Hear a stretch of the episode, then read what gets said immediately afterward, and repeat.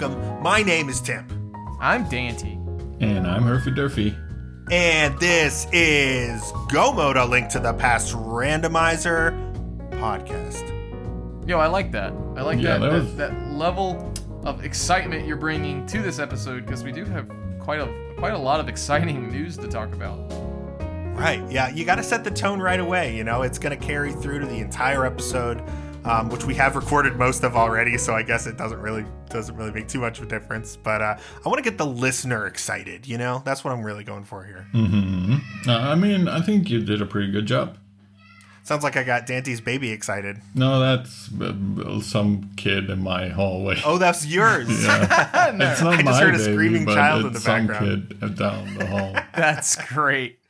Um, well, as Dante said, we there is some pretty big news. I think well, let's just start like let's just start with it right off right off the bat because this is going to affect what we're going to be talking about up through the end of the year quite a bit. So, Dante, why don't you go ahead and cover the uh, the big simultaneous uh, announcements that we got uh, on Friday, the twenty eighth of August. So much to Tim's dismay, there will be no such thing as fallifiers anymore. Um, and I'm uh, going to call him. uh, we're gonna call them tournament qualifiers because that's what they're called. takes so much time though, you know, just like takes so long. All right, so joking aside, uh, the main tourney has had some turnover. Uh, I won't speak too much on that, um, as we have a correspondent in the field, but uh, I will speak on behalf of the league. So, with the main tourney's absence, uh, we were uh, luckily reached out to by uh, the main tourney admins and said they said, "Hey, this probably isn't going to happen. Here's why." And would you guys you know if you guys want to do a league let's let's do it like can we coordinate and the admin team talked about it and we said yeah let's let's make this happen so the ALTTPR League Season 3 is happening this fall, not next spring as in initially planned, but this fall. And uh, there's not too much, too many details publicly released yet, but the one thing we did plug is that there will be two leagues. One will be a 32 team invitational league, and one will be an open league uh, for anyone to sign up with or sign up to play in. And there will be no cap, is our goal. So if we want to have, you know, 3,000 teams, God bless us all, but, you know, whatever. Uh, I, I don't think we'll hit that many teams. That'd be 9,000 players. This community would grow a lot. So, um, anyway, we're, that that's kind of our vision is just to accommodate everybody. Yeah.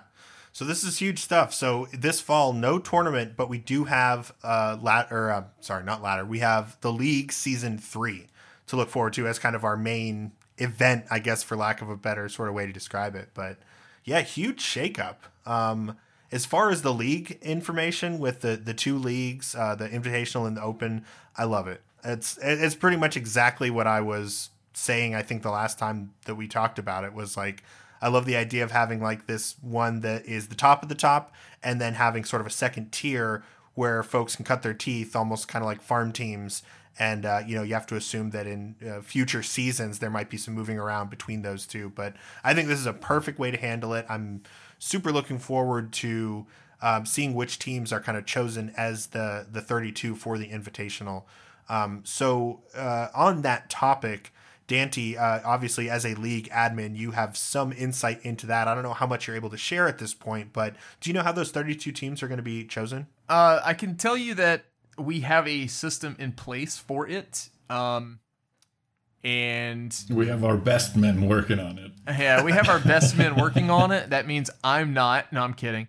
Um, but what we do have is uh, we do also have like a little mini backup plan. There are the there is the potential for uh, you know people to bow out of the league, maybe not enter it, maybe it's not the best time for them, you know, and they get an invitation, so to speak.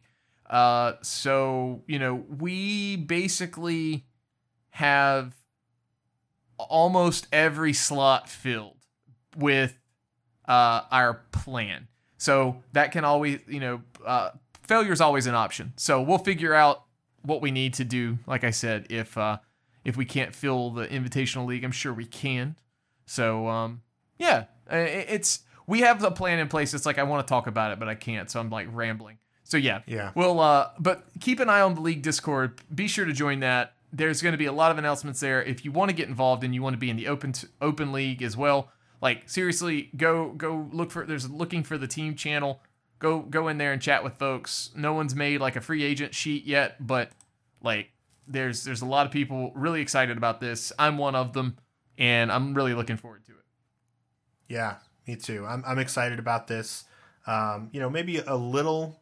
Uh, I don't want to say disappointed because that's even too strong of a word, but like you know, we won't have the tournament, which I was looking forward to participating in, and then more than likely the Challenge Cup, which is probably where I would have ended up and participating in that. But you know, with the open league, maybe it's time to put a team together. I don't know. I'm I'm gonna think about it because I, I do like having that you know main event in fall and, and being a part of it and kind of matching up. So, um, I did want to say this invitational thing. It does open up some interesting um, possibilities, and I'm I'm sure it's some you know stuff that you guys are are talking about, and I'll let you you know chime in here in a second if if you care to. Dante, but like, you know, when you're saying like, okay, this team is good and now they get invited into the invitational league, that's three folks that like what if one of them like drops out or like another person comes into the team or like what if uh, the whole team disbands you know? Like there's so many eventualities and possibilities of how this could go. Um, i'm definitely interested uh, to see how how those kinds of things are handled. Yeah, we're we kind of like I said, we have a backup plan for situations like that.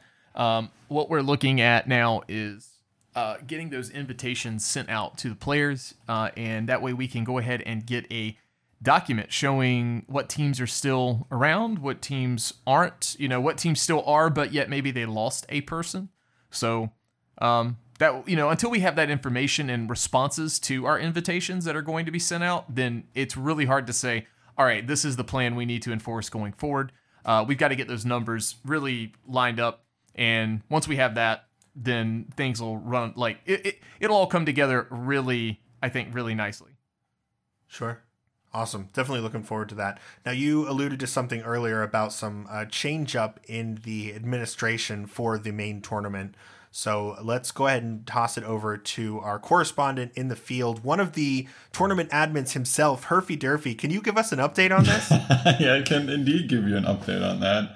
Uh, as could probably anyone who has read the announcements on the main tournament Discord, but uh, just to sum it up a little bit, uh, as Dante was saying earlier, the main tournament uh, with it all started out with uh, SG Live and it being pushed back first, and then being pushed to November and turning into an online only event, and that kind of kickstarted the admins of the main tournament into gear to be like, hey guys, what are we doing with the tournament this year now that SG Live is probably going to happen right in the time when we would normally have it?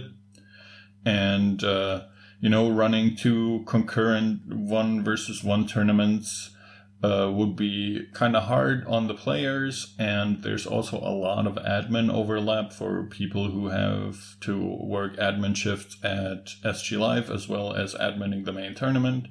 So that would also be a problem. And uh, it was decided together with the league guys that we would push back to 2021. And uh, after we decided all of that, uh, we the question also came up hey guys who is actually willing to stick around as an admin and keep working uh, in, in you know an administrative capacity for the tournament? And out of that came that felix christos owen and yours truly myself uh, will be leaving the admin team for the main tournament uh, with the upcoming tournament. We, we currently still have the much coveted VIP role, which gives us access to all the admin channels so we can still get all the dirt on everything. Uh, I'm apparently still a com mod, as I've just noticed with the color of my name working on the server. Which is fine with me. I'll I'll stick around in that capacity. But yeah, that's that's the big shakeup that happened. We pushed to 2021 to not coincide with SG Live and let the league uh, have their new big thing, which I think is awesome. By the way, I just want to mirror or echo what Tim said. Uh, that I think the way you guys decided on that, I think it's going to be pretty cool. Yeah. So yeah, that's what's happening. I guess I'm no longer a correspondent on the field. My my VIP status has been lost. so how you feeling? Uh, you know, it's weird. Yeah. It's I mean, you were a main tournament uh, mod and then admin for like what three years, something like that. yeah, three or four years, something like that. I think. Yeah, it was a long time, and uh, I don't know. On the one hand, I'm like, yeah, I I didn't really, you know, contribute a whole lot last time. I was there for decision making and giving my input and everything, but you know, everyone has an opinion, so I don't feel like I stick out in that way, especially. I didn't really do any of the hard footwork. I barely hosted any of the qualifiers and all that stuff. That's really a lot of the like I don't want to call it grunt work because it sounds so dismissive, but it's a lot of the footwork, I guess. It's maybe a better Sure. term. And yeah, So uh, now that you don't have all these, you know, adminning responsibilities, you're more freed up to do like more research for Go Mode podcast episodes, I mean- uh, correspondence for us, stuff like that, right? I mean, in theory, yes, but I also still work as an admin for the ladder. I will be adminning SG Live in November, despite it being an online event, so that's gonna grab all my attention probably. Right. So Yeah, you're really just trading out one event for another, honestly. Yeah, I mean, Yeah. Uh, and who knows what happens until 2021? Since we still have the VIP role, who knows? Maybe you know, at the start of the new year, I'll be fully back into rando, and I'll be like, "Hey, come on, I'll I'll come back." If they'll have me again, if they'll let me reverse my decision, I I won't completely rule that out yet. Oh, I'm sure they would. I'm sure they they would love to have you back. Um, well, that's awesome. Uh, I guess congrats for the you know the shakeup and and you know doing doing what's best for you and uh, definitely looking forward to participating in Speed Gaming Live. So that's kind of a good transition, I guess, to maybe talking about that real quick. Um, they have opened up their um, you know registration for the various tournaments. Um, a link to the past randomizer, Ocarina of Time, and uh, Ocarina of Time randomizer, and what's the other one that's the main? What's the other main tournament? Oh man, I already forgot, but it's something Oh, that I put you on the totally didn't expect. I know that Castlevania got another big bump. Yeah, that's like one of the like featured Mm-hmm. tournaments or something, right? Yeah. Final Fantasy One randomizer. Final Fantasy One. Okay, yeah, interesting. And that's randomizer, right? Mm-hmm. All the randomizers are top four. Super Metroid randomizer is only behind by like 200 bucks. And uh, Link to the Past randomizer has overtaken Ocarina of Time randomizer. So, Wow. Yeah, that was uh, at first I was pretty shocked to see that it had fallen behind so far. Mm-hmm. Um, but I guess it's evened out a little bit now. It's interesting. Huh. Cool. Well, yeah, not a whole lot to say about that other than, you know, I'm excited to hear that Herf's going to be working with them and I've signed up and we'll put a link in the description and it should be easier than ever to participate this year uh, since you don't have to go anywhere. It's Um, not my- quite the same experience. but- working with them, by the way, is my best excuse for never having to participate in any of this because I'm not allowed to as long as I'm adminning. That's fair. That's fair. Um, cool. Okay. And now, speaking of tournaments, let's just do a quick update. Um, I went around and looked at all the current tournaments that we've talked about before just to see, you know, just kind of peek in and see what was going on with them. Um, the main one to report on here is that German Speed Gaming Live 2020 qualifiers tournament has come to an end. I think that was um, the the finals were well. I can tell you exactly. Let me just look right here. It was uh, Thalane versus Illis. uh, Yeah. was what we reported last time, and uh, GG's to Illis took it three to one. So congratulations on uh, winning that tournament. In 2021, they'll get a free flight to Speed Gaming. So that's pretty sweet. Oh, and in the meantime, they get like some high quality streaming equipment sent to them, I believe, that they get to borrow until they have to give it back next SG Live. Yeah, and uh, you know maybe just store that somewhere in their home or apartment. Just, you know, Yeah, maybe just Don't let it collect to too much dust. back. Oops, sorry, they didn't let me take it on the flight. That's a big bummer. Um, so yeah, GG to Illis. Uh, just wanted to let everyone know that tournament has concluded. Uh, another one, the SGES, which is the uh, you know Spanish speaking speed gaming uh, component that was also doing the same thing with their qualifiers. That is down to finals. I don't believe those have happened yet. Um, so we are just down to our final two. Um, we have OS 28 versus Azasas. So um, we will see which of them is victorious and, and also gets a flight. Uh, and um, yeah, that's pretty much it for that one. We also have our Cross Keys tournament. That's you know the one with uh, all the stars in it, kind of right now. Uh, that is essentially down to its top eight um, as of the time of this recording. Um, we have our winners bracket, Andy versus Violet Pumpkin, um, still need to play. And the losers bracket is actually catching up pretty quickly. Um, we've got six people still left in the losers bracket. Alison, Zelga Desan, T-Stu14, Hitsuyan1337, P-Train24, and Lin Lin Lin. So uh, one of those eight people will be the winner of the Cross Keys tournament. Um, so we'll put a link to that in the description and uh, check that out. Maybe try to try to watch some games if that's um, your bag. Uh, and the last tournament that I had to report on here is I have heard some rumors that the Plando tournament tourney, the Plando tourney is making a return for uh, season three. So Dante, as a former Plando champion, are you planning? Are you plandoing on coming back? uh, Mr. Two Time. Uh, no. Two-time champion. Excuse so, me. uh, I, I I'll tell this story because I think it's hilarious. Um, and this is this is not meant to be derogatory. uh, I won't say any names. One of the admin team uh, people messaged me, and they led the message with "Hey champ," and all I said was no because I knew what they were gonna ask, and I knew that League was on the horizon, and I knew that I didn't want to do this again. I I, I hope it goes good. Um, I, I think they're capping it at 32 people, and I think they're sort of close to that. So I hope they get it, and uh, I hope it's a good time. Um, I just I- I, don't really have the capacity for it anymore, and uh, yeah, that's that's that's my take. Cool. That's understandable. Best of luck to them. Um, it's cool that they're they're going on with, uh, you know, they're going on with like uh, the the third one of this. That's pretty impressive. Um, cool. Okay, I think that's it for all of the tournament uh, updates we have here. We'll we'll we'll put links in descriptions for you. All right, so uh, Dante, we had a kind of a surprise announcement, or it seemed like sort of a surprise to me, uh, from the Racing Council saying that you are doing a review of old glitches, something to that effect. Do you want to tell us what, what's what's going on here? Uh, yeah, we're we're kind of doing this as one lump sum, and it's not something we want to make a habit of doing. And uh, it, it's it's more of a this way.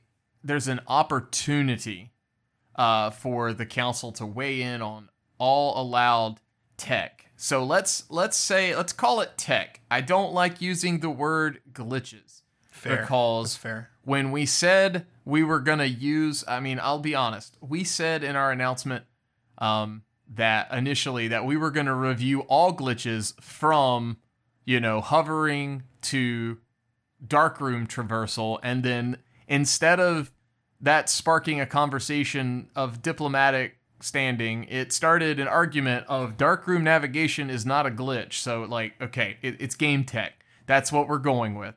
Um obviously we, we posted in our announcement the the ones that were nominated for reviewing um so those are going to be the ones that we're talking about we're going to kind of break this up over a few weeks and you know discuss and vote and keep in mind since all of this is allowable tech that we are reviewing uh, it will require a uh, I think we called it supermajority, which is a 66.67 or two thirds percent to be overruled. That is going to be out of the 15 council members, we will need 10 to change something. So there will have to be 10 of the 15 to override whatever the current status is. My personal take taking off my council hat and sitting it to the side. Um, I like a P train kind of coined that term. I like that term a lot, just kind of speaking from a personal aspect. Um, but yeah, from my my personal aspect of this is I I'm not really expecting too much to change, but I also wouldn't be too surprised if maybe one or two things did. I don't think everything that's being reviewed is going to change by any stretch of the imagination. Um, and uh, yeah, that's that's kind of what we're doing. I, I you know, like I said, I don't think this is going to be a habit of anything. So, um, yeah, this is this is Yeah. this is what we're doing. You know, we're we're we're trying to be busy for the community. And uh, you know, we we don't want to just be sitting here with a role in the main Discord and not doing anything. But we're also not trying to just do things to say we're doing things. Like we feel like this like doing this one time since our bylaws are now in place as of last term that this is probably just a, a good thing to do as like a housekeeping thing. We, we can have some official votes on this, you know, logged in our records for uh, the racing community and the council. Yeah, so uh, one of the things I guess kind of like confused me a little bit about this announcement is it seems it says the the first ones you're looking at are interior rail clipping, Hera pot, extended door state, which is icebreaker, and diver down. So these are like all the new ones. I thought y'all already voted on these and said they were okay. Why is it that they're coming up so quickly again for like a revote? Uh, well, so the short answer of that is two people nominated it. Um, and the longer version of that is yes, two people nominated it, but we felt it to be disingenuous to put literally a list of tech out there for the council to nominate for, you know, discussion and voting uh, and not include absolutely everything. And instead of saying, all right, here's everything on the current rule set except these three things that we voted on like, you know, six months ago, Mm. which I kind of wanted to do it that way because we had the we had the uh, the votes for it already, but it did feel disingenuous. And this way, it's just kind of we're covering all our bases. Like we're literally covering everything. So that's it's to me it's a formality in my mind. Mhm. So that's that's the take on that. That's why these are coming up again. Gotcha. That makes sense. They were nominated. Yeah. and that also makes sense too because they're you know still somewhat new, especially compared to others. So people are still thinking about them, have thoughts, ideas, opinions. So that stands to reason when you put it that way. Right. Um, there was another announcement from the Racing Council. It was this was like really a blip, and, and I think it was posted. It it was made the same day that our last episode was posted, so I, I nearly missed talking about it. But um, there's a fella in our Discord. I shouldn't say fella. I guess I don't know. There's a person in our Discord named Logix uh, who was talking about doing a project for uh, I think the college that they go to. Um, they study statistics data, and they wanted to do something rando related. So their idea was to make a predictive tracker that uses uh, previous seed information to not only show you where you can go, but show you where you maybe should go, depending on where progression is most of the time. Um, so I think that's a really interesting tool. Uh, they released it, and I think like within 24 hours, Racing Council was like, not only do we know about this, but it's absolutely banned from all race use. Uh, which makes perfect sense. I just thought it was kind of funny. I, I think it's cool that a tool like this exists. I love that uh, you know Logix was was working on it with folks in our community to come up with it, and then just like this immediate like banhammer strike down um, on it. I just thought all was all of it was kind of not surprising, but amusing. Maybe would be the best word for it.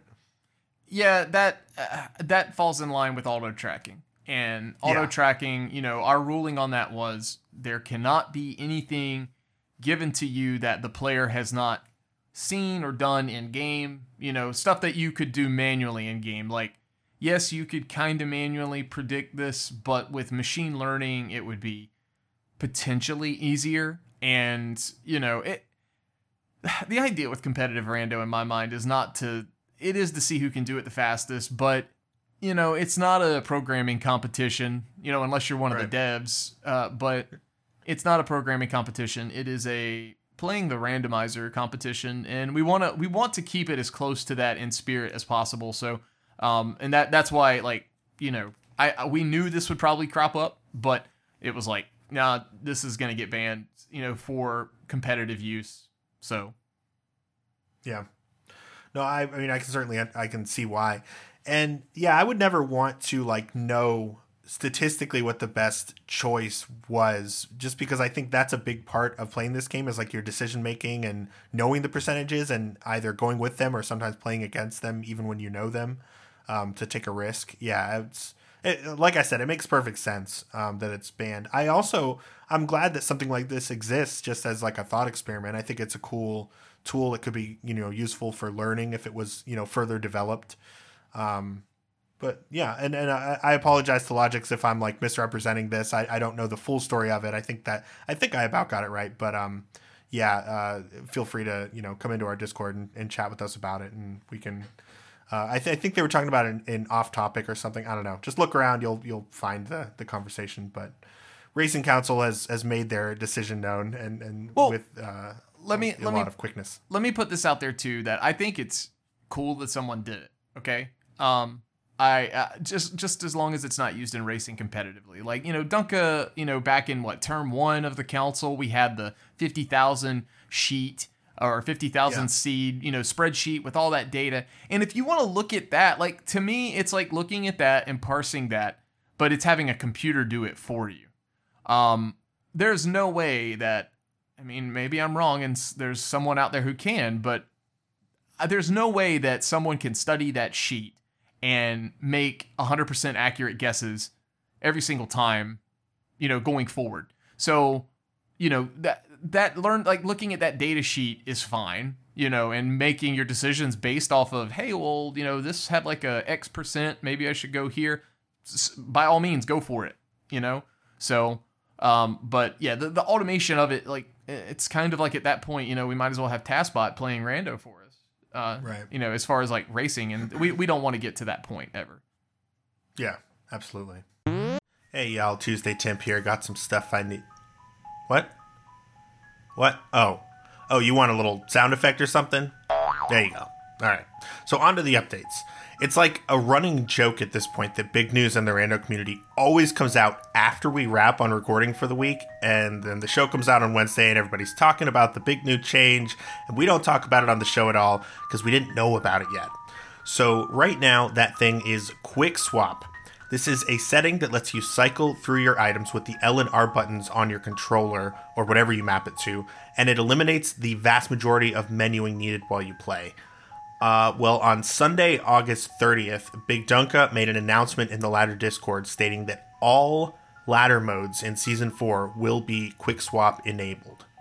Then on Monday, ALTTPR League announces that they'll allow quick swap during all modes throughout all of season 3. So, yeah, quick swap is happening. There's a lot to unpack with this, and we will unpack it in the next episode, so stay tuned for that. Also, there seems to be a new glitch in the lab, something involving spin speed, extending your hammer hitbox, which is useful against Helmasaur King and Mothula, but that one still seems a bit new for anyone to be busting out in a seed just yet. And same thing there. Expect us to cover that in more detail in the next episode. All right, one more sound It's effect. like butter, baby. Tuesday tip out. Cool. All right, let's uh let's check in on our GMP community with GMP community updates. So uh, the admin bingo race was fun. I heard uh, that we were promoting uh, in the last episode. I was not able to watch the whole thing, but I stopped in for a little bit of it. I was on a little family vacation. Um, but we had fun compiling those cards uh, together as as a team of hosts and uh, coming up with a few extras to fill out to a full 25. Um, that was fun, and, and I heard that they had a lot of fun completing some of the things that that, that uh, our subscribers and us asked them to do. Um, so I'll put a link to that race. Uh, it was on the Go Mode Podcast Twitch. There's a VOD of it. Um, might even be on YouTube by the time this comes out. So I will put a link, and uh, I highly encourage folks to check that out. It was very silly and um, seemed like it was it was a pretty good time. Uh, let's talk about biweekly seeds, boys. Um, did did you, either of you get a chance to play the light speed mode? I did, actually. For once, I played it. I haven't played it yet. I I will play it. I promise. I think tomorrow is my day. Um, but yeah, I've uh, I just I, I've done a couple ladder throughout the last week uh, when I had the availability for it. So I haven't done the light speed yet, um, but I'm looking forward to it. I promise I will. Yeah, I'll, I'll say with no spoiler that, you know, it is a mode that can have high variance. Um, you know, we, we kind of talked about that last week, but at the same time, there's only a, a short end goal. So, Yeah. you know, this isn't something you'd want to see as a tournament mode, I don't think. Maybe you do, and that could be like a little nice little side tournament thing. But, you know, it's it's just one of those little fun things to play in my mind. Yeah. So what are we gonna do for episode fifty five? Well, we're gonna do something on the theme of the ladder, and uh, we're gonna do a key sanity because I don't think it's it's been quite some time since we've done a normal key sanity Open key sanity. Yeah, open key sanity, you know, seven crystals to defeat Ganon. You know, it is a defeat Ganon goal, but it's going to be key sanity. Not all dungeons keys. That's that's a bunch of hogwash. Uh, we're gonna just do open seven seven defeat Ganon. Okay. Yeah, I would encourage folks to try this. I did not know Dante was going to do this, uh, but I am in support of it. I'm in favor. Uh, if you are someone who is just like totally averse to anything other than open or standard, you know, any like inverted or keys or anything, this is just open keys. So it's very, very similar to open. It's just occasionally you're going to find some small keys and some big keys throughout the world um, and you know uh, maps and, and compasses and stuff. Also important to remember that each dungeon has two extra items because the compass and the map are part of the full Well, item pool. three because big keys too. Oh yeah, three. I'm sorry. So yeah, three extra items in each one because also that big key could be anywhere. So just keep that in mind. I think as long as you know that and use you know just a standard tracker that tracks key sanity, which I think all the major ones do. Um, it's really not too bad. Just pay attention to your small keys. Keep in mind the dungeon count changes, and uh, you'll be fine. think I you'll- also you'll be fine. want to point out that depending on the number of small keys in chests, also determines the number of items that show up inside of a dungeon potentially. So Look, just use a tracker. All right, the tracker will figure it out for you. Yeah, basically, what what, you know, your tracker in this case, um, you want to know how many chests or item locations there are inside of a dungeon, um, and you want to track every single one of those instead of just ones that come up with key items. So, you know, use your keys wisely, especially when you visit Pod. All right. Yeah, I'm up to the challenge. We got a nice key sanity.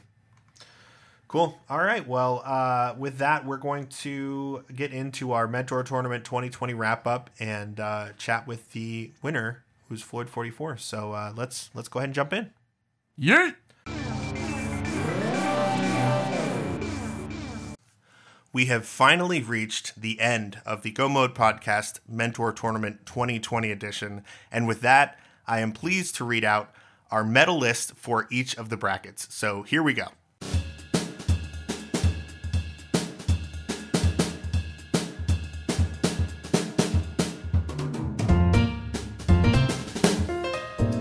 Tied for third place in the Fighter Sword bracket, we had Splits Happen and SCZ. In second place for that one, we had John the Branch, and winning our Fighter Sword bracket, huge GG to DJ Darkwing D. So shout outs to all those folks. Next up, we have our Master Sword bracket. Third place for that, we had Shocky. Second place for the Master Sword bracket is Jossum Sauce, and first place is It's Otter. Huge GGs to It's Otter and to the runner ups as well. The next up uh, bracket we had was the Tempered Sword. Third place for that went to McMonkey. Second place went to Thornetto, and our first place winner of the Tempered Sword bracket, Nephistos. And then we have our gold sword bracket, our premier bracket, the the highest one that our uh, best performers from the Swiss round went into. Third place in the gold sword bracket, we had Krithel. Second place, our runner up of the entire tournament was Scoopel. And the winner, the champion of the Go Mode Podcast Mentor Tournament 2020. Huge shout outs, GG's to Floyd44. And we are joined here today by Floyd. Floyd, hello. Thank you for joining us. Hey guys, thanks. So, uh, Floyd, first of all, uh, huge, huge congratulations again. Um, as promised at the beginning of this tournament, and at, you know, something that we started uh, last year in, in, in the first mentor tournament, um, one of the things we do for the winners, we want to have you on the show and just chat with you, talk about the tournament, talk about pretty much anything, anything you'd like to talk about. But um, let's start with uh, your rando history, as we do with all of our guests. Tell us, you know, how you got into rando and how this kind of all started for you. Um, I think I discovered Rando back in uh, early 2018. I think it was AGDQ. Uh, I think I caught the race between Andy and Christos Owen and was kind of like, hey, what the heck is this? I remember this game from childhood. Um, so yeah, I saw that, you know, got into it, learned a little bit more, uh, downloaded a first seed. And funny story about the first seed I, I played was I had completely forgot there's a chest in Freezor room and ice.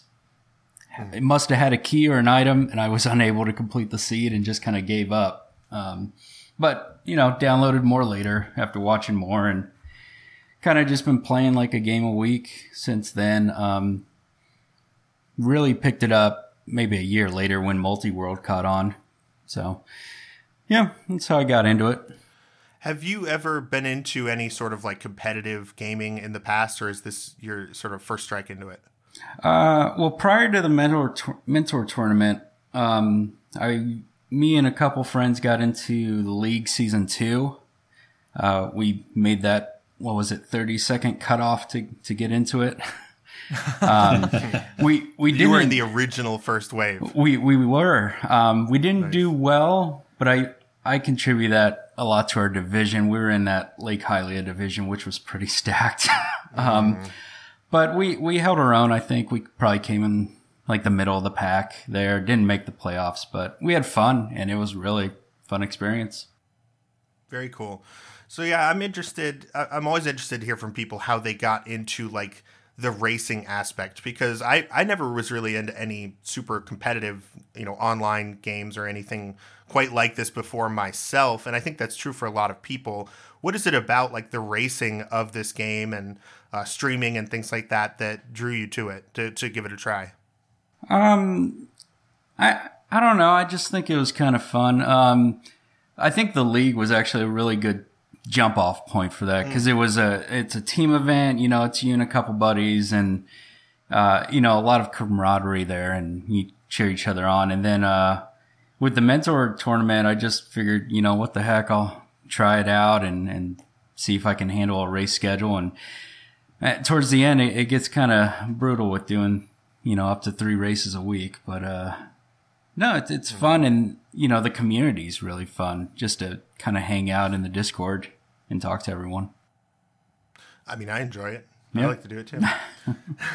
um, so, how did you find out about the mentor tournament? Um, I think just listening to the podcast. I I think I started to listening to you guys. It was probably towards the end of 2019, right around that uh, Dante and Axial switch. Um, but yeah, just kind of listening there, joined the Discord, and uh, you know, just saw the uh, the tourney was coming back, and figured, yeah, what the heck, give it a try. Beautiful, and look at you now, the, grand champion. Yeah, went, so, went well. Yeah. Yeah, I, I, would say so. You, by pretty much any metric, you got to admit it went pretty good. Um, so let's talk a little bit about the tournament. Uh, you had one of the longest runs throughout just by virtue of being a, a finalist. Um, tell us about just kind of your experience through the tournament, maybe like highlights, things that you wish had been different, uh, you know, overall thoughts. Um, tournament was great. Um, like I said, you know, before the uh, the community aspect of it was amazing. You know, just all the encouragement, the support for each other you know, everyone kind of rooting for each other to, to do well. I mean, that was really the big thing of this tournament, you know, regardless of where I finished or where anybody finished. I, I think we all kind of won by getting to know each other. Um, that was the huge thing. Um, and then personally for me, um, outside of the, the racing, I got into restreaming, um, with Lumaga and Amarith kind of showing me the ropes there, and, and that was fun to do as well. Um, you know, when I wasn't racing, I was able to restream some races, which was just great to learn. Um, yeah. But you know, as a racer, it was really fun uh, being able to watch back the races, learning from the mentors, learning from my mistakes, where I can improve, and um, yeah, I don't know, it was just a a fun experience overall and you know a big learning experience which is kind of why we all play this game. We try to get better. Yeah. Do, do you have any bits of advice that you picked up from from the mentors that you worked with that uh, you know you can maybe share with us here?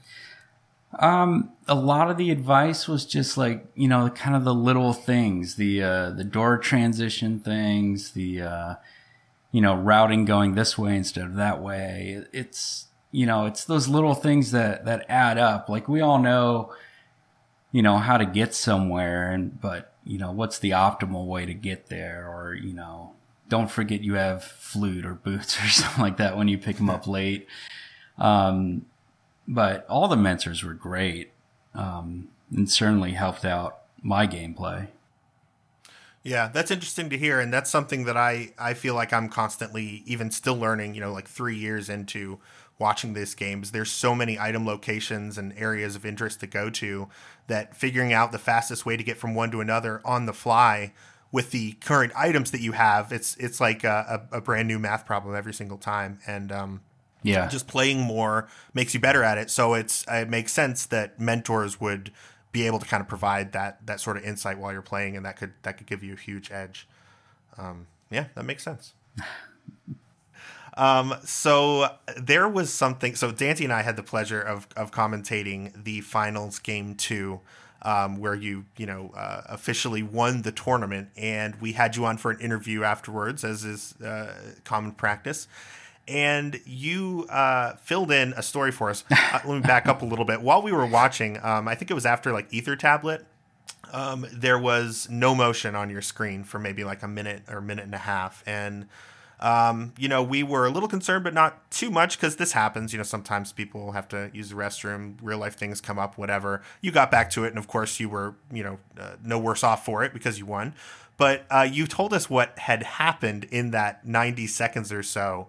Can you share that story again for us here, if you don't mind? yeah, yeah, that was uh, that was pretty interesting. Um, so I typically, you know, when I run races, I, I play in my bedroom, um, just kind of on the laptop on my lap and and run. And then my wife's usually next to me watching TV. But uh, so I'm in the middle of this race. Um, I think we are about maybe an hour in, and you know, she went up to go take a bath, and uh, I think I'm I'm getting into pod, and she yells out, "There's a snake in here!" And I'm like, "What? What the heck?"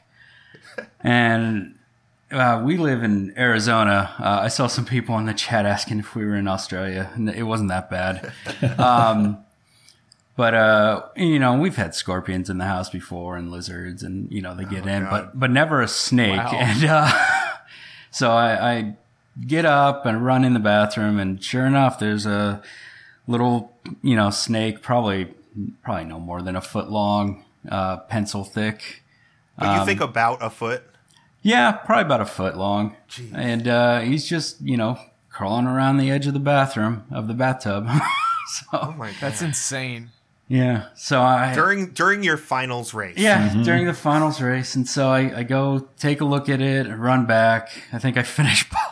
and, uh, all right, I grab something out of pot. I go and finish swamp and then, uh, go over to the Eastern and she's still like, it's just sitting here. And I'm like, all right. So I took another minute out and went and grabbed a pot from the kitchen and, and some tongs and got it into the pot. But Oh my god. yeah. Do you feel do you feel like the fact that you were racing gave you more like bravery in dealing with the snake? Like you were more willing, like, oh, let's just get this done. I'm sure it's gonna be fine. Well, I, I didn't think it was poisonous, so but I certainly didn't want to get bit or anything. but uh, yeah, I was certainly is so insane. rushing to the to the kitchen and back to the bathroom to try to get this done fast, and it didn't seem like it wanted to uh, get entrapped, but uh, it did. so Wow. it kind of sat in a pot in the bathtub for another couple hours until I finished the race. But uh, it was certainly a, a funny funny story. Yeah, yeah. I mean that that has to be a world record, right? oh yeah. Yeah, Yeah. Snake wrangling, uh, beat the game percent. That's right. Yeah. incredible. Well, uh, one thing I wanted to offer you uh, an, an opportunity to do, you know, as someone who participated in the tournament, is if you had any questions for us, uh, things that you were curious about, things you wondered about, um, pretty much this is your chance uh, to ask us, you know, as the tournament uh, admins and, and hosts, um, if, if you have any questions about the mentor tournament. yeah. Um, well, in the spirit of, you know, the mentor and the learning tournament, I was going to ask you guys, um, what was your biggest hurdle that you guys needed to get over when you were, you know, a, a new player or freshman player, as I like to put it? Yeah, I'm gonna take a little bit of time to think about this and pass it over to uh, one of my co-hosts. One of you guys want to? Yeah, sure. Uh, I I kind of read ahead a little bit earlier and was uh, thinking about this, and I think for me it's gonna be kind of a little weird one, but I hope I can explain it well. I think my biggest hump was fear. Um, one fear of like competing and racing against other people and being like you know coming in last in an SRL race or embarrassing myself on a restream or something like that. That was one part of it. And a, a bigger part of that is maybe more tied to execution than fear itself. But if I think back to my first seeds and how scared I was of bosses like Blind and Mothula, they seemed like almost unbeatable to me unless I had like super uh, securities, lots of hearts, or a ton of fairies or potions or whatever. And now, you know, I'm not an execution master by any means, not at all. My execution is very subpar. But I just waltz into Blind's boss room and beat him up like it's nothing, you know. It's completely changed. Even though I still don't completely know the script and everything, I just, you know, run in there and I know what to expect and how to handle most situations. And I think that was the biggest thing that I had to overcome that really, you know, propelled me from just randomly running around and not knowing what I'm doing to actually feeling like I'm playing the game correctly. Yeah, that's great. That's a good one. Dante, what about you? The fear aspect is definitely like that that hits home pretty hard for me. Just because like I mean I knew this game back to front as a kid. And then, you know, playing vanilla, uh, it was almost like a yearly tradition for me to play the vanilla game like once a year. Um, I never really did any speedruns of it. I didn't know. I saw strats like watching GDQs and stuff. So like, I, I say that to say, um, like, when I played Rando, I was like, I want to play well, and then I would, you know, when stuff went off the rails, it would it would easily tilt me there were things that, mm-hmm. you know, in my very first tournament race, which was part of that huge spring 2018 tournament, uh, I just, you know, blanked that with a book and without a fire source, you could actually go into desert, believe it or not. And that's like I hard last location some progression there, which was like huge. I still won the race somehow, uh, but you know, just stuff like that. Like I always worry I'm to forget something. I worry. I, I worried that you know, there was to be a new gotcha moment that I wasn't uh, aware of with the logic. And, you know, I could have educated myself better. But, you know, now I don't worry about that as much. Um, it's more of a, you know, if, if something burns me, it burns me. You know, I, I, have kind of, I, don't want to say fully matured, but being able to just kind of do it and not stress about it as much as I used to is is kind of a good thing, and that that just kind of comes with racing, I think. Mm-hmm. Yeah, that's great. That's great as well. Um, I think for me, if I'm trying to really think critically about it, one thing that I know that I did a lot when I was first starting, that I eventually sort of got over and it helped a lot, uh, was not feeling like I had to commit to the very first idea that popped into my head. Um, especially if I had to make it kind of quickly and I would start to walk towards something. Uh, I think I once I learned like, oh no, it, actually what I should do is, is save and quit. For some reason, when I was first starting, I had this idea that like, oh well, I've already committed to this, so I have to do it. And I did so many stupid things that cost so much time by doing that. And then as I watched a little bit more, even high level players, sometimes you see them like, you know, loading, loading, like just waiting for a second, like trying to think of what they want to do because it's it makes so much more sense to draw on your own knowledge of the game to make an informed decision about what you want to do than to just immediately start running towards something and then waste a bunch of time going to check one thing when you could have, you know, save and quit and done something else that was a little shorter. So, um, you know, that basically just boils down to knowledge of the game and also confidence. And, and that, that was kind of what I heard from um, Herf and Dante. And I, I will echo that as well. And I just think it's so interesting, kind of like I was saying before, how this is a, I think for a lot of people, their first foray into competitive gaming or you know maybe even any sort of competition and it just introduces so many new aspects to playing this game that i think are not unique to our community but again a lot of people's first uh, foray into some of the ideas of like you know Dante, I actually wanted, wanted to ask you when you were worried about like making mistakes was it because you didn't explicitly because you didn't want to lose, or was it because you were nervous that people would see you making those mistakes? Uh, a lot of it was me not wanting to lose, and some of it was, you know, I didn't want people to think I'm a goon or something stupid. You know, like, uh, Yeah. I mean, it, it- it's just, it's like, I don't know. I put a pressure on myself, I think, with that that didn't need to be there, and it was because I, I felt like I had to prove to myself that yes, you know this game as good as anybody does because of how much time you played it as a kid. Like that's and that's like an unreasonable expectation, especially when you're playing randomizer because you didn't write Yeah. the code, so uh, you know you don't know exactly what it is. Because I sure didn't dive into the code. I should probably do that, but I haven't. So it was a, it was an unreasonable expectation. I think a lot of times when you do something new, you know, if if you can get in your own head, you know, more so than your opponent can most times. Yeah. Oh, absolutely. Yeah. Eh, You know, and I think another interesting thing about this is that when we race it, we have to stream. And so we are public. And it's like, it's not good enough to just like sit down at a table across from somebody and play a game of chess. You have to like broadcast your chess game to literally anyone who wants to stumble in and look at it, no matter what your skill level is. So I think that definitely, you know, how public it is to just like be a part of the community, whether, you know, you can be as quiet as you want, but at the end of the day, you'll still race people occasionally and you'll stream and people can go watch your stream and check you out. And I think that like um, exposure or like that level of um, openness uh, introduces a lot of interesting aspects into the community. Um, anyway, Floyd, that was a really good question. You really got us going. Um, what do you think was your biggest hump to get over when you first started? Um, I, I still struggle with Mothula. That's just a terrible boss. That's a good yeah, I mean man. that's fair. That's just fair. I mean, sometimes Yeah, we Moth got too just, philosophical with it. That's a perfect answer. Moth just does not go as planned, like ever. It's like, oh man, I've got tempered sword. This is going to be four swings and we're done. And then the guy just likes to sit up on the spikes, and it's like, please move for the love of God. Like, let me just hit you. That's all I want.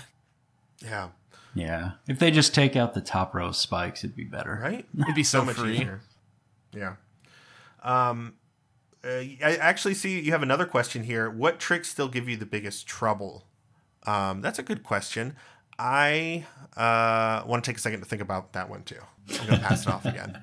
Uh, I'll jump in on this one. Uh, the the thing that gives me probably the biggest trouble is the the bomb jump in uh, Spec Rock Cave, and the also and I, I hate to admit this, the bomb jump at least lately in uh, Paradox Cave because I always seem to fall, and it I think it all started when I started hovering because it was like let's hover every single gap to be funny, and now it's like, well, I'm actually faster sometimes hovering than I am bomb jumping it because I always end up fall like just walking off the ledge. Like and the paradox one is uh, so easy. The spec rock one isn't so isn't as easy, but there are setups for it.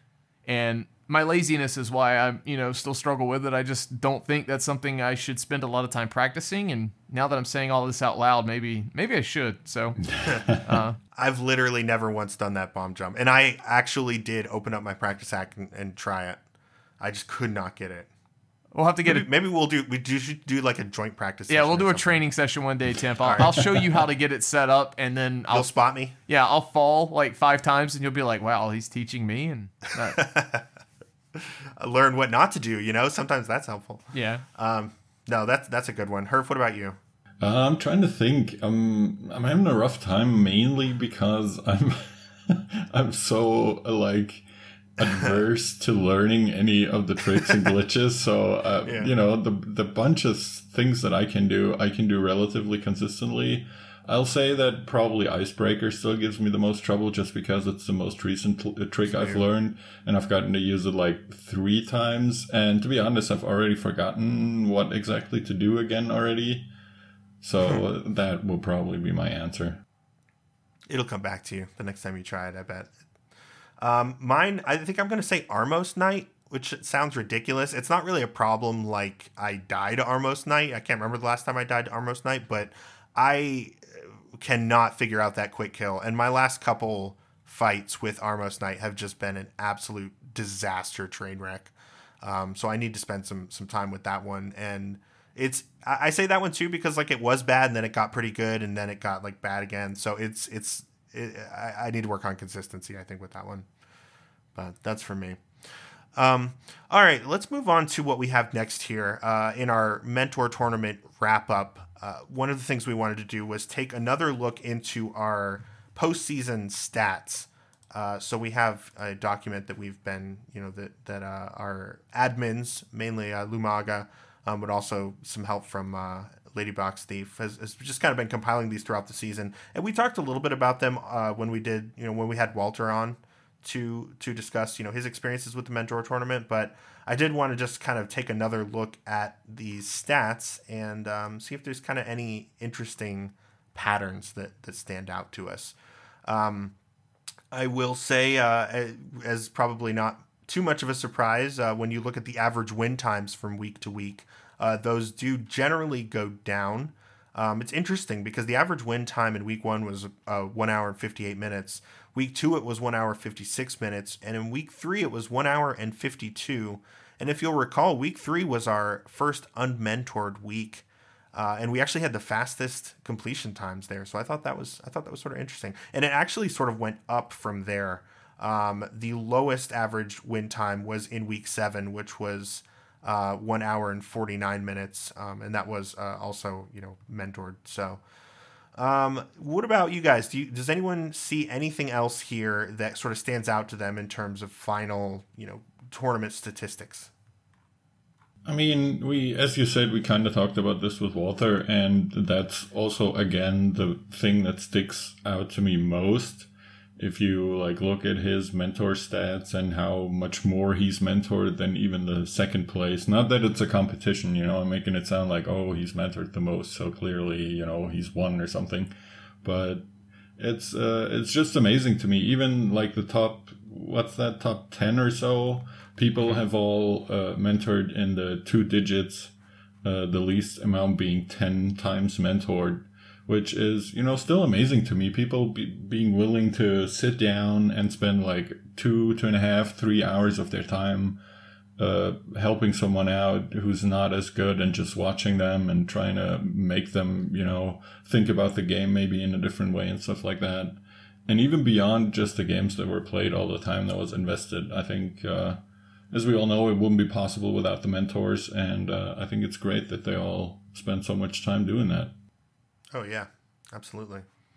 Um, so when Walter was on, we explicitly, specifically made a point to not really talk too much about like mentor win loss rate because it's so not the point of of this tournament. Mm-hmm. But I do want to just take a quick second shout out a couple folks who did seem to have a really high success rate in leading their mentees to a victory. Um, so first one, pretty notably here, is we have Kappa who mentored six times. One of them ended up not going through, so so actually mentored a total of five times, and uh, their mentee won every single time. So they had a 100% win rate across five mentored matches, which is pretty good. It's it's our only 100% that wasn't like you know two races. There were a couple people who did like two race or one race, and their mentees won both times or the only time. So of course that's going to be 100. But you like scroll up at, to the top of this list, and there's you know it starts to be like more like 50% 60 45 and then there's this one 100 at the top of the list uh, near the top and that's that's kappa. So huge shout outs uh, for for next year if you're looking for a mentor and kappa's available you might want to um, hit them up. Kind of um, suspicious if you ask me. You know, five is okay. i think when we get into double digits it should be around the 50 60% which is fine for all of them except for kappa who somehow managed to pull out the 100% and uh, you know, I think I might have to get in contact with some of my friends in the racing council here. Yeah, we're gonna have to take a look, Kappa. We're Kappa. We're coming after you. Oh boy. Uh, um, Jk. Uh, and then also we we had Shireen, who, uh, as we mentioned last time, was our second most active mentor with 17 total races mentored, uh, and they went 12 and five with their mentees, so they had a 70 percent 70.6% win rate, which is also really, really good, especially being that high up. Trinex also had a 70% win rate, uh, mentored 11 times and went 7 and 3. So good stuff. Good mm-hmm. stuff, guys, all around. Um, anything else with our stats before we move on to what we've got next? I think Now, what, what I found interesting is when you look at Kappa, he mentored one person. I think. I think he mentored Laggy the entire time. Oh, yeah, I've been trying to find that in the list, but that list is so huge that I apparently scrolled past Kappa like a million times. Yeah, if you are a big stats person and you want to see these, we will publish a version of this and put it in the uh, in the description of this episode. So um, if our you know overview is not doing it for you, just click that. You can look at all these numbers that we're looking at right now and kind of uh, draw your own conclusions and post about them in our Discord if you'd like.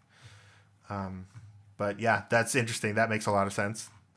Um, cool. Okay. Well, if that's all we have for that, I want to move on to. I actually wanted to take a moment to tell a quick uh, personal story from this tournament. Not my own story, but I got permission to share uh, the story of one of our participants, and that's Carlson32. Um, so he was a listener to the podcast, emailed me um, back when I made the offer for people to email to secure a spot as a way to make sure that the podcast listeners were among the first and, and foremost of people that we you know allowed into the tournament. Um, so he emailed me. Uh, we we made a spot for him.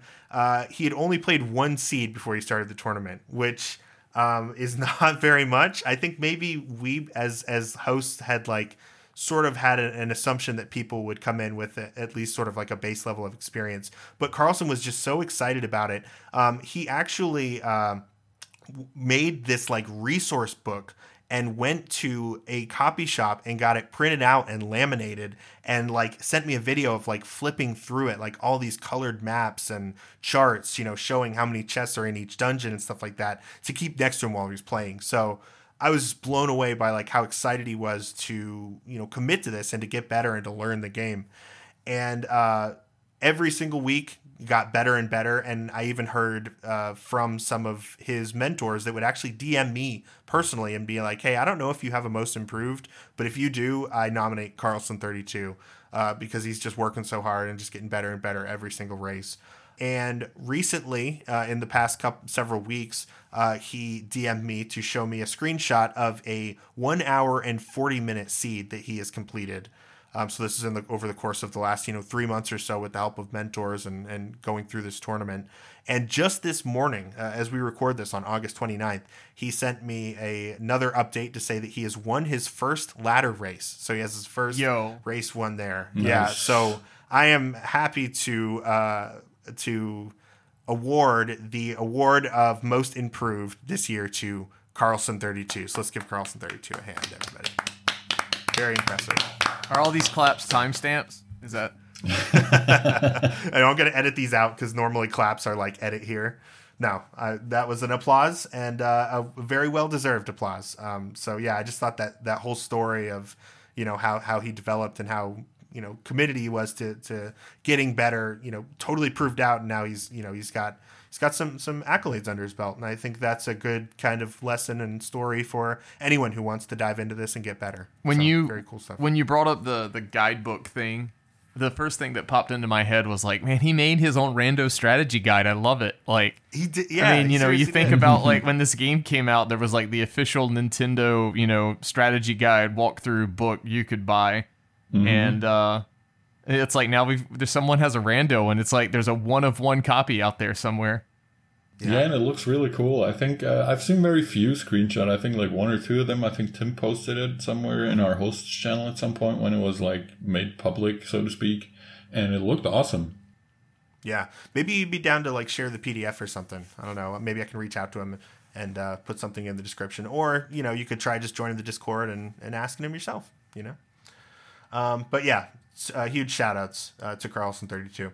Um, okay, now this is my favorite part. This is where I want to. Uh, so, so we, at the end of the tournament, we put out a form and asked for folks to provide feedback. Uh, racers, mentors, volunteers, whoever, anybody, anybody could do it.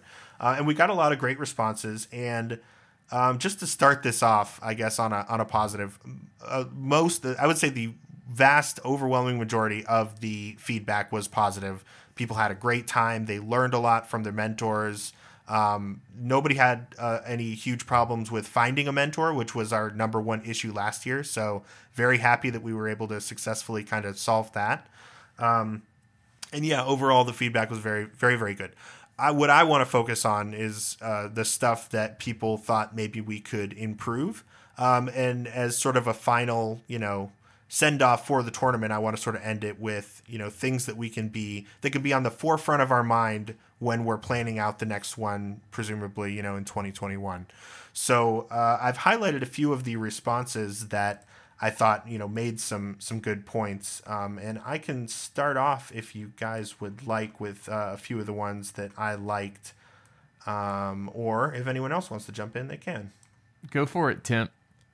I have one that I found interesting. I'm I'm not sure if it's really positive or negative, but Okay. uh, it's in line 21. It's from I don't know. Do we want to say who it's from? Um. Yeah, sure. Go ahead and say it, and I'll ask if it's okay. And if they say no, I'll bleep it. All right. So the first one is from Tepedino, and uh, in the column where it says, "What are some of the things that could be improved on for the next tournament?" He wrote, "I think the accommodation of outsiders in like quotes."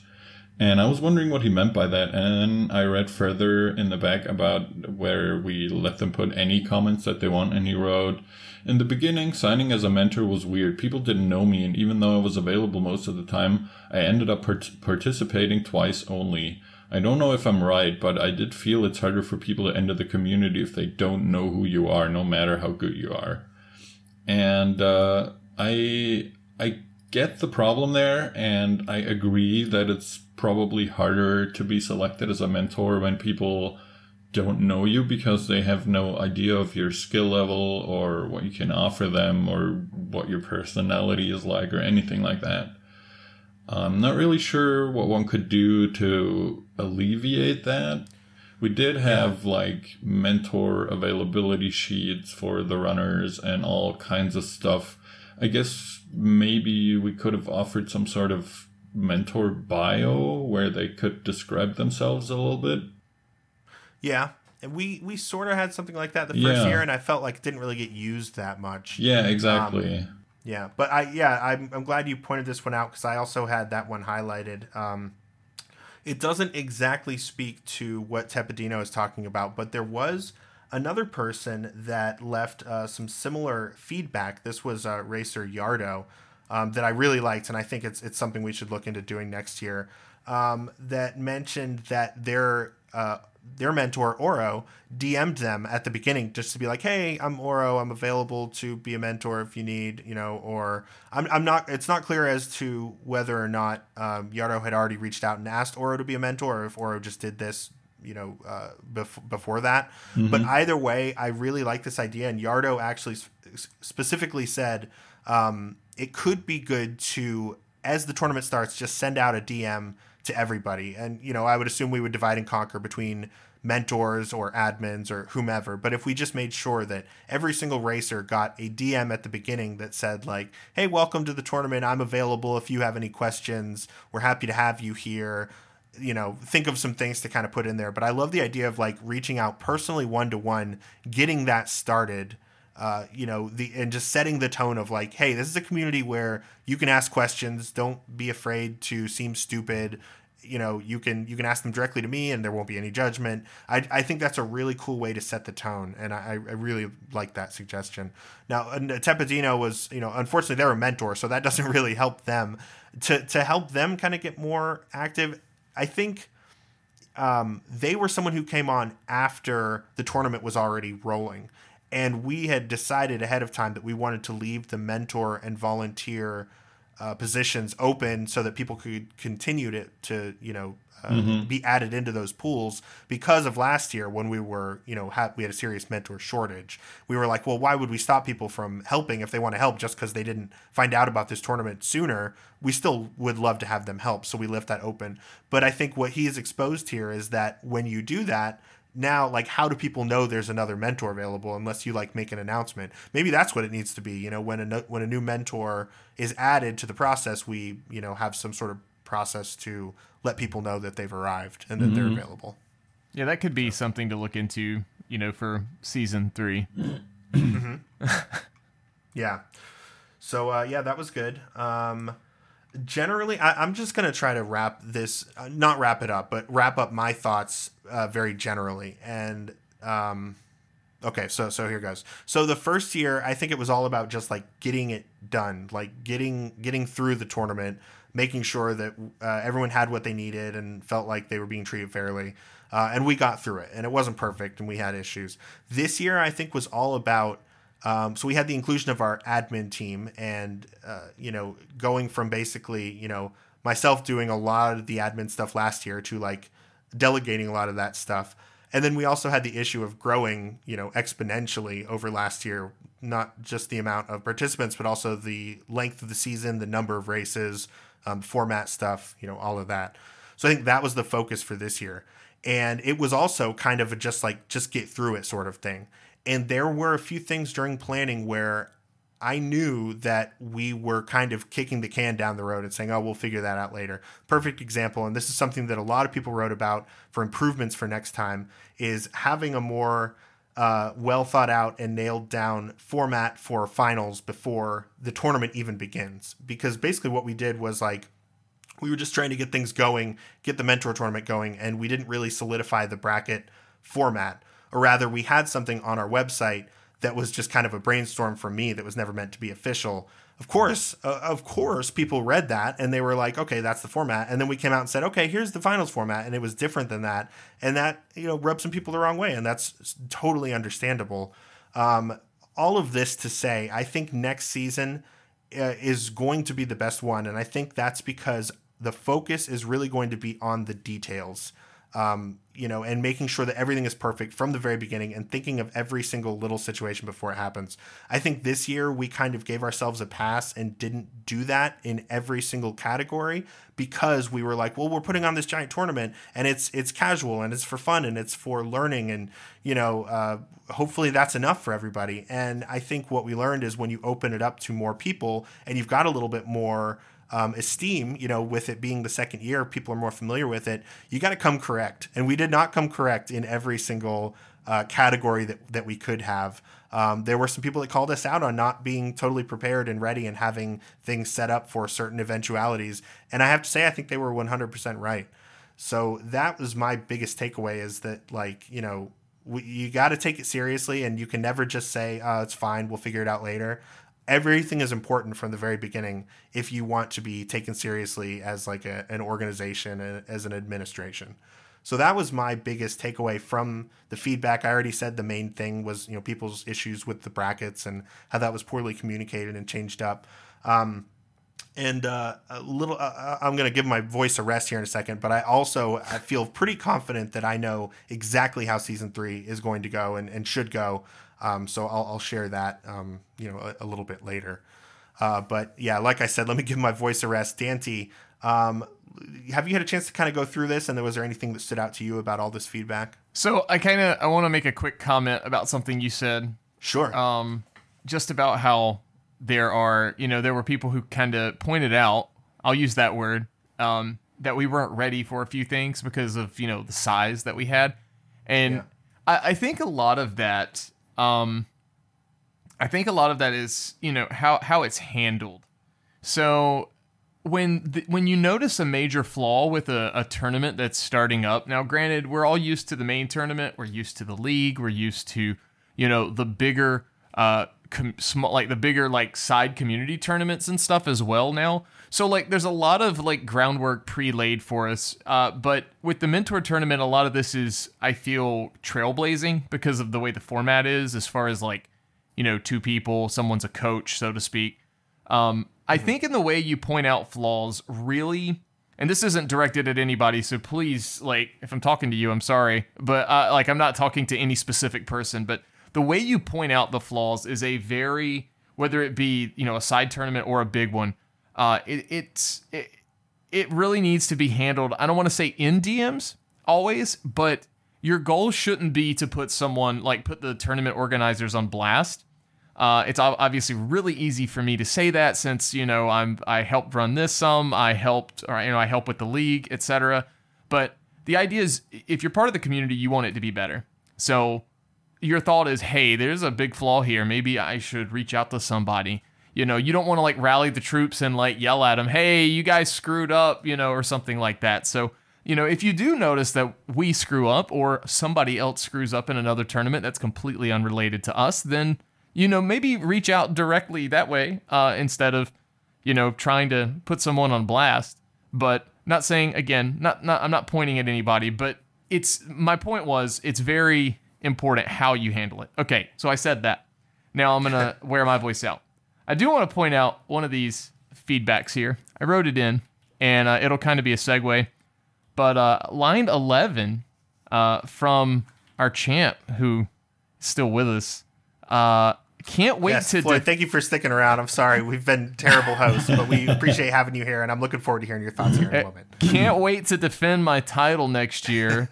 Just kidding. Hoping to mentor and crew a lot, uh, a lot more next year. So I, I want to ask, since we have him here, uh, I, I'm assuming that means you do want to mentor, and I, I assume you want to try and defend the title by mentoring. Yeah, I I guess that's the uh, the only downfall of uh, the nature of the tournament is uh, I'm relegated to mentoring. Yeah, very hard to make a case for you know being within the skill level, yeah, of the mentor tournament when you've won the previous year. I may have said this to But- Bum Rush last year, but think of it this way: um, at this point in this tournament, no one can ever beat you again.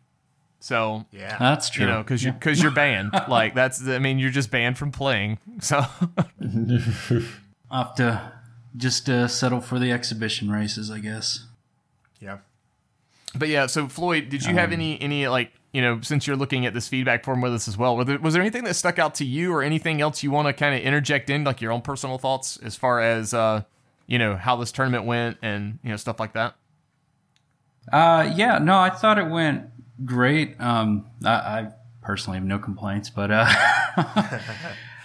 um, one of the things I saw a lot was the type of modes, which I can kind of see the point, especially later on in the brackets. I I would like to see more modes, but I understand the nature. It's a learning tournament, um, and I have a sickness for liking inverted seeds for some reason.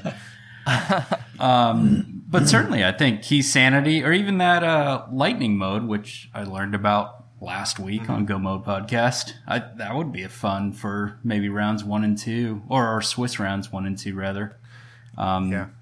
But, but my favorite and probably the, the closest comment, uh, closest to home, was probably from the missing link that just says, "I'm just happy to be here." I love it. Um, Yeah, so- I think if you don't mind me jumping in again, Yeah, maybe please, as kind please. of a final thought, what I've seen mostly is um, people not being happy with us, quote unquote, changing the format in the middle of it. You know, with the bracket decisions that you've already talked about earlier. Um, that was just the nature of the beast. We weren't really sure how it was going to work out, and that's what we decided on. Next time we'll do it better. And uh, people apparently want a lot of best of threes instead of best of ones because of all the variants that you get from best of ones. And I understand that, but as we were saying while it was happening, we were trying to respect both the runners as well as the mentors' time because I can see how the runners don't mind doing best of threes. But as a mentor, you know, not everyone is as invested as our top mentors. And it's a lot of time you're investing for, you know, just being a nice guy, essentially, which is always cool. And I'm glad we have a lot of people that do that. But you have to be respectful of that time. Yep. Someone someone had a comment. I think it was uh, Garrison uh, suggesting uh, in a best of three, only the first race is mentored, and two and three would be mentorless. Yeah, Yeah, we stuff kick- like we that kick is that definitely around. possible. Yeah, we we thought about you know if it was a best of three, maybe the first one, maybe the first two are mentored, you know, or like you know if it goes to a game three, that's mentored, or you know some kind of messing or messing around with it like that. Um, it's going to be very hard to change my mind from the following. I have totally convinced myself that this is exactly how the mentor tournament needs to go next year. Um, so here's a little sneak peek. Uh, if you disagree with this, you've got you know probably about eight months to work on wearing me down and changing my mind. But I feel very strongly that this is how it's going to be. First thing, I think 48 people is the absolute sweet spot. Um, it allows us to be a little more critical about making sure that we have the right skill, you know, level of skill level for people. Um, and I think, you know, I, I like the way that we did the you know sign-ups of like um, you know it's a time frame rather than like first come first serve. Then continue to do that and then get 48 people who are right in that like new rando spot and those are our contestants. That's great for swiss because that's a five week swiss to get to where we need to be. That's the recommended like minimum amount of weeks when you have 48 people is five. All five of those are mentored. I think you know we learned this year that it wasn't too much of a strain with the new system to have a couple weeks in a row um, and it didn't seem like in week three that like mentors were like clamoring for that break like I kind of thought they would. Seemed like they appreciated it. it seemed like the runners appreciated it more than the mentors, honestly, like going going without one for one week. Um, just to see what they learned. But yeah, I think five weeks is going to be the perfect sweet spot. All five of those are going to be mentored throughout Swiss. The other cool thing about 48 is that it gives us three brackets. And I think, you know, uh, you've got your courage, your wisdom, and your power. It's perfect. Um, you've got three brackets there. All of those are best of three uh, series between each other, and none of them are mentored. That is what I think. Change my mind. You like I said, you've got about eight months to try and change my mind before the next one. But I'm convinced after the experience of last year and this year, that's kind of the perfect meshing of mentor versus not, best of threes, tournament length. I think that that hits the sweet spot for me. Any thoughts about that from from the panel? I mean, Sounds good to me on first first I'm- you know sweep. I'm open to everything. Um, I mean, we got a lot, lot of time uh, to Sure. to decide. So yeah. uh, all of our first time listeners on this episode, and they're like, "I want to get involved in this next tournament." You you you got a sneak peek, and you can join the Discord and start telling Tim if you like it or not. That's right. Um, okay, well, I guess that is. Gosh, this is this is it. I mean, this is probably the last time we'll talk about this mentor tournament again until like 2021. I feel pretty confident that we will do it again. I think this ran really smooth, and people will will want another one. I'm definitely looking forward to our, our racers coming back and mentoring, as you know was the case mostly from 19 to 20. But uh, yeah, this is it. We're we're basically like you know doing that final uh, thing where we like look at the empty room and we like you know kind of like think fondly back on all the memories and then we turn the lights off and then we slowly shut the door and then the screen goes black.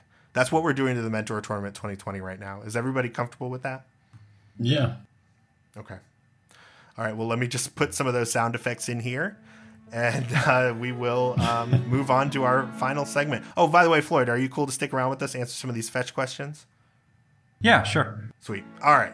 Let me uh, have an introspective moment and um, take one last look at the Mentor Tournament 2020, and then shut the door.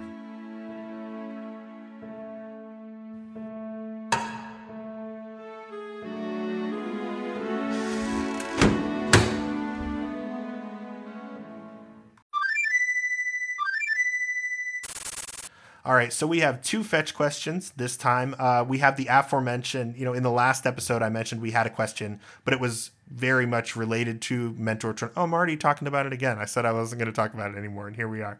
Uh, it's sort of a mentor tournament question, so we've saved it for this week, um, and it is from Carlson32, so that ties in really well with you know his his story and talking about that.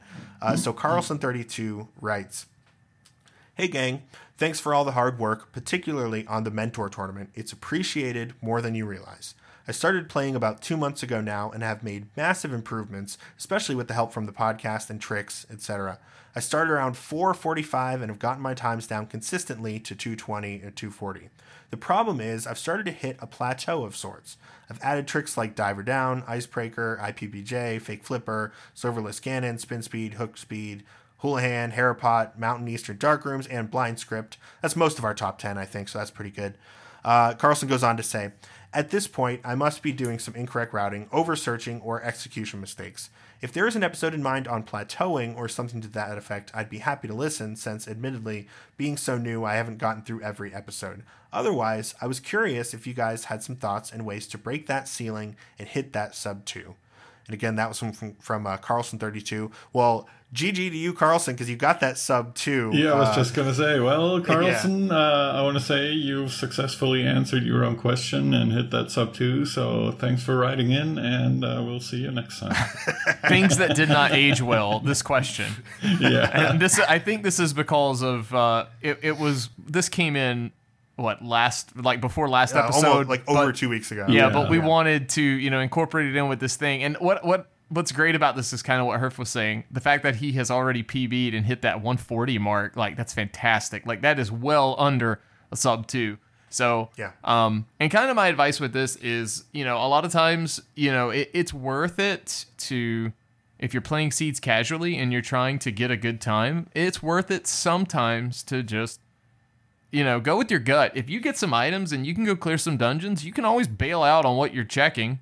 It, you know, it's not always the best play, but you can always bail out on what you're doing and go clear dungeons and hope that things show like the rest of the things show up along the way. And I think that's what, you know, a lot of people do. They try to make like an educated guess on that. And, you know, execution is king when it comes to just running through dungeons as well. So, um, I would say, you know, one thing you could do to potentially help your times consistently get down is uh, I've plugged this before. Uh, check out that episode with Blaine. Uh, it's one of the earlier episodes, well before my time on the show, but uh, that episode is really good at explaining, you know, for newer runners, you're going to get higher dividends of return uh, as far as like learning tricks and learning like optimal movement and optimal ball strats and stuff like that. The Airy episode, another or both parts of that uh, with the bosses, also really good info there. Stuff I even learned from those episodes. So I would encourage those as well. Yeah, Yeah, absolutely.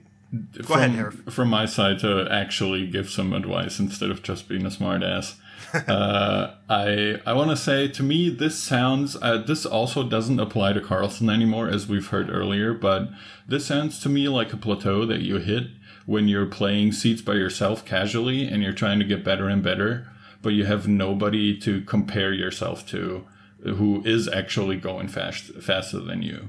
So my advice here would be to just a play more, which is you know the standard advice is just to keep going and keep at it, but play more races. Uh, figure out you know play against someone, just some casual, get some casual people together, play a C together, run a ladder race, play whatever you want.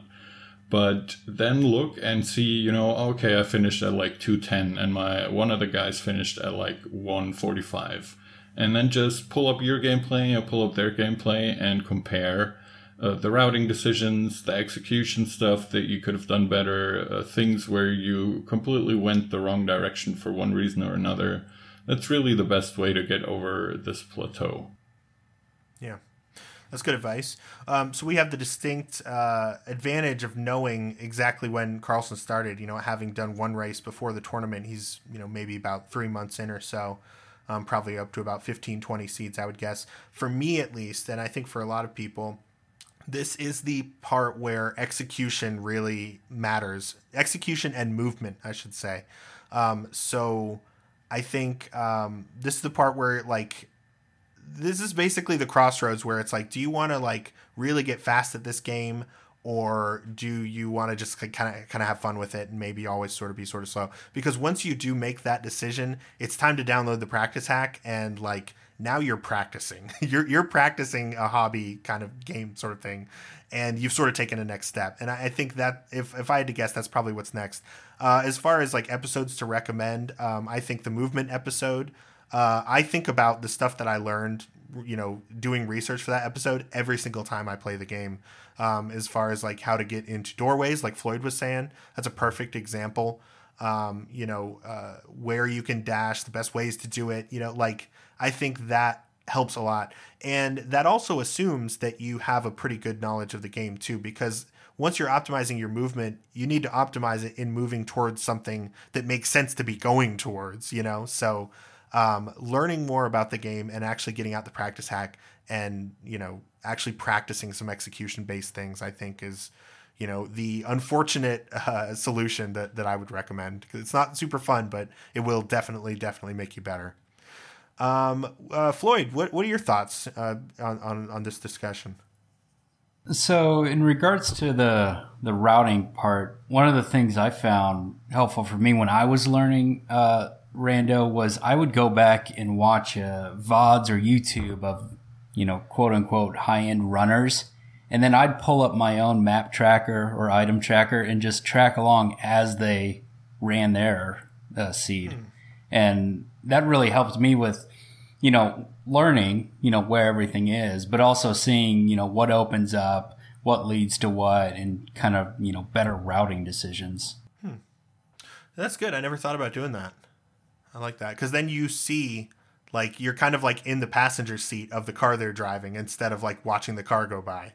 You know, like Yeah. you, you you see what they see at the same time they see it, and then you see their decisions that they made with that knowledge in front of them. I like that. Yeah, That's good. Yeah, so you you know they get an item and you see, oh, that opens up two or three. Which one are they going to go for? Yeah. you know, and when it's you know these higher end players, you know they, they they know what they're doing. They know their percentages and, and where to go. So Yeah, that's good stuff. I'm going to try that. um, and then we had another question, it's kind of a, a quicker one, uh, in our Discord in the you know questions channel there. So this one was from Voids01, and uh, I like this question a lot. Voids01 asked, curious to hear everyone's thoughts on warming up slash stretches to preserve wrist slash hand muscles, especially with Tim's percussion background. Um, so yeah, I do have a little bit of experience in this. Back when I was in drum corps, and you know, in the middle of the summer, we would have literally like twelve hour practice days, and you're gonna be playing a lot, and you gotta stretch your hands out. So one of the things we do is like if you hold your hand out like directly in front of you, like you're doing a stop, um, you'd pull you know pull your fingers back, and you want to pull them back, you know, to where about to like where you think you could, and then maybe just like a little bit further, not like a real strain, but just um, you know, like getting th- getting things kind of loosened up. Um, that was one that we did a lot for, you know, like holding uh, drumsticks and mallets and stuff. That was particularly helpful. Um, I will admit I don't really do stretches for video games. Like maybe I should, uh, but I normally I don't think I play enough to like really get a lot of fatigue in my hands uh, from a controller. Um, I use the like Super Nintendo iBuffalo controller, and I've I've I've always been okay with it. But just general like hand stretches, you know, also like a if you like massage your palm, um, you know, with your thumb of your other hand, that that can be good too to kind of get you loosened up. Um, that's about all I got, honestly, on that topic. Uh, again, you know, that's kind of from a percussion background. I don't really do that much for video games, but Dante, I'm definitely curious to hear your thoughts on on stretching because I know you're you're a very active fella. So what are your thoughts? uh, stretching um, for me personally is a bunch of crap. Uh, I only do it when I get hurt, so that'll tell you something. Maybe I should do it more, but uh, that, that's involving the weightlifting. I don't really, I don't think I've gotten hurt playing rando yet, so maybe one day. I, I feel like that's a pretty hot take that stretching is bad. Uh, here's I've the, heard other people say that, but it seems like a hot take. if you're super stiff or if it's like first thing in the morning as far as like physical activity, then yeah, I'm gonna stretch because when I wake up in the morning, I move around more more so like an old man than I already am. But you know, if it's middle of the day and I want to do squats, well, I'm gonna go put a really really light weight on the bar and I'm gonna do you know 10 reps, and that's technically my stretch. I'm stretching that specific movement. That's kind of my thought. Now, if your mileage may vary and you know it's not something that has to be done i will say for rando if your hands are tight you know something along those lines um, p-train put a very good video uh, displaying like some hand stretches that he does uh, for uh, in the discord so i think that's a i watched that actually and i think that's a fantastic uh, explanation. So that that's kind of my plug of go join our Discord if you haven't, and that way you can see it. But it, it's pretty in depth, and I I was kind of doing it along with him, and I'm like I'm not even coordinated enough to do this. How do I play this game? So um, yeah, I, that's that's uh I, I guess my take is I, I really don't do a lot of stretching. The only warming up I really do playing is I, I make sure that my fingernails are the right length to hover, and if they're not, then I just know don't do it this race, and then then I play the game. that's that's about it. Nice. Um, okay, yeah, that's that's good stuff. Uh, Floyd or Herf, do you guys have any thoughts on this? It's okay if you don't, but if you have any thoughts, uh, you know. I mean, not really. I don't think it's a bad thing if you want to do that. I was also going to mention P-Train's video. I personally don't do anything like that only because I think I'm a big enough nerd that I play so many video games and so much of it uh, that I have a controller in my hand all the time, basically, when I have free time. Yeah. That I just don't think I really need to. My hands are used to being on a controller. You have muscular fingers. Not really, but I mean, I have nerd fingers. Fair. Nice. Okay. All right. Well, that is going to do it uh, for this episode. We'll go ahead and uh, wrap things up here. Uh, as always, you can email the show, email to, at gomodepodcast.com. We're also on Twitter at gomodepodcast, and uh, there's that Discord that's in the link in the description. Um, I want to give another huge uh, congratulations and GG, and also a thank you to Floyd for joining us here today. Floyd, it's been a it's been a pleasure uh, having you along for this. Yeah, thanks. It's been fun. Um, do you want to plug your Twitch or any other like social? This is your chance to pretty much say whatever you want for free on the show. So uh, whatever you got, go for, For free. for free. For free. no money. if if uh, if people feel like they want to come watch me run races or just casual seeds, I'm at uh, twitch.tv slash Floyd44. Um, I play sometimes. I race sometimes. Sometimes I win. So Do you uh, do you mostly just do rando? yeah, mostly rando. Occasionally, I'll pop in another retro game or something, and in the very rare occasions in the not summer of Phoenix, I do some woodworking. Ooh, and you'll nice. you'll like stream that kind of thing on Twitch. Yeah, I've streamed it before. Oh, nice. So uh, yeah, everybody check that out. Twitch.tv slash Floyd44. Uh, I'm at twitch.tv slash temp underscore. Um, oh, I need to think of a shout out this week. One of y'all go ahead. Uh, all right. Well, you can find me if I ever stream again at twitch.tv slash Durfy And my shout out this week goes to uh, Moon, uh, a game that was just recently released on the Switch. Uh, it had never been released in the West before, I believe. Uh, it's a Japanese uh, RPG from the PS1 era. And the premise is uh, that you're a little boy who gets sucked into an, into an RPG world, and you have to clean up all the messes that the hero leaves behind on his journey to kill the big bad dragon. Oh, and you have fun. to collect the love of all the people and help them out with the little problems that they have, like a poor dog getting chased out of town by the hero because he thinks uh, it's a monster dog that's attacking him and stuff like that. It's called Moon. It's called Moon, yes. I'm gonna check that out. That sounds cute. Dante, what do you got? Um, I really shout outs to uh, the league being back and uh, my stress level rising. So uh, that's Shout outs to high blood pressure. Woo! yeah. Uh, no, I mean I'm looking forward to that. That's kind of like the big plug right now. Um, and you know obviously more details to come as we talked about earlier in this episode that has yet to be recorded. Tim can edit that out. That's right. There won't be. I won't need to edit anything because it, it'll all sound perfect to the to the listener. Um, I guess I'm just gonna shout out the Legend of Korra. That shouldn't be too much of a surprise. Uh, you all heard me say that I was on the Avatar: The Last Airbender train. Finished that up. It was exquisite, and now the Legend of Korra is on Netflix, and that's a direct sequel. And then guess what? It's also amazing. Who knew? Of, co- of course it is. So yeah, shout outs to Legend of Korra on Netflix. Check it out. Only if you've watched Avatar: The Last Airbender first, because obviously it's going to spoil a lot of things for you if you haven't. Um, I wanted to give a quick shout out to uh, folks on iTunes that have left us a review. Uh, huge thank you to Jared115 for leaving a very nice review, and then another person who left us five stars but did not uh, write anything down. So thank you to both of you. If you uh, want to help us out with the show, there's a couple ways you can do that. Um, if you're able to leave us an iTunes review, we definitely appreciate that. We are at 46 right now. We're trying really hard to get to 50 before the end of the year. So um, we would love your help in doing that if you enjoy the show. Other thing you can do is we now have a donate button at the uh, in the link of our uh, episode description. So um, th- also thank you to those of you who donated last week. We very very much appreciate that. Um, if you feel like you know throwing some bucks our way for some crazy crazy reason. You can do that by using the link in the episode description here, and we super appreciate that. But again, don't feel like you gotta, because we're gonna keep making episodes either way. Uh, that's going to do it for us this time. We will see you again in two weeks. Another thank you to our guest for joining us. And uh, on behalf of my co hosts, signing out, let's go ahead and mirror out.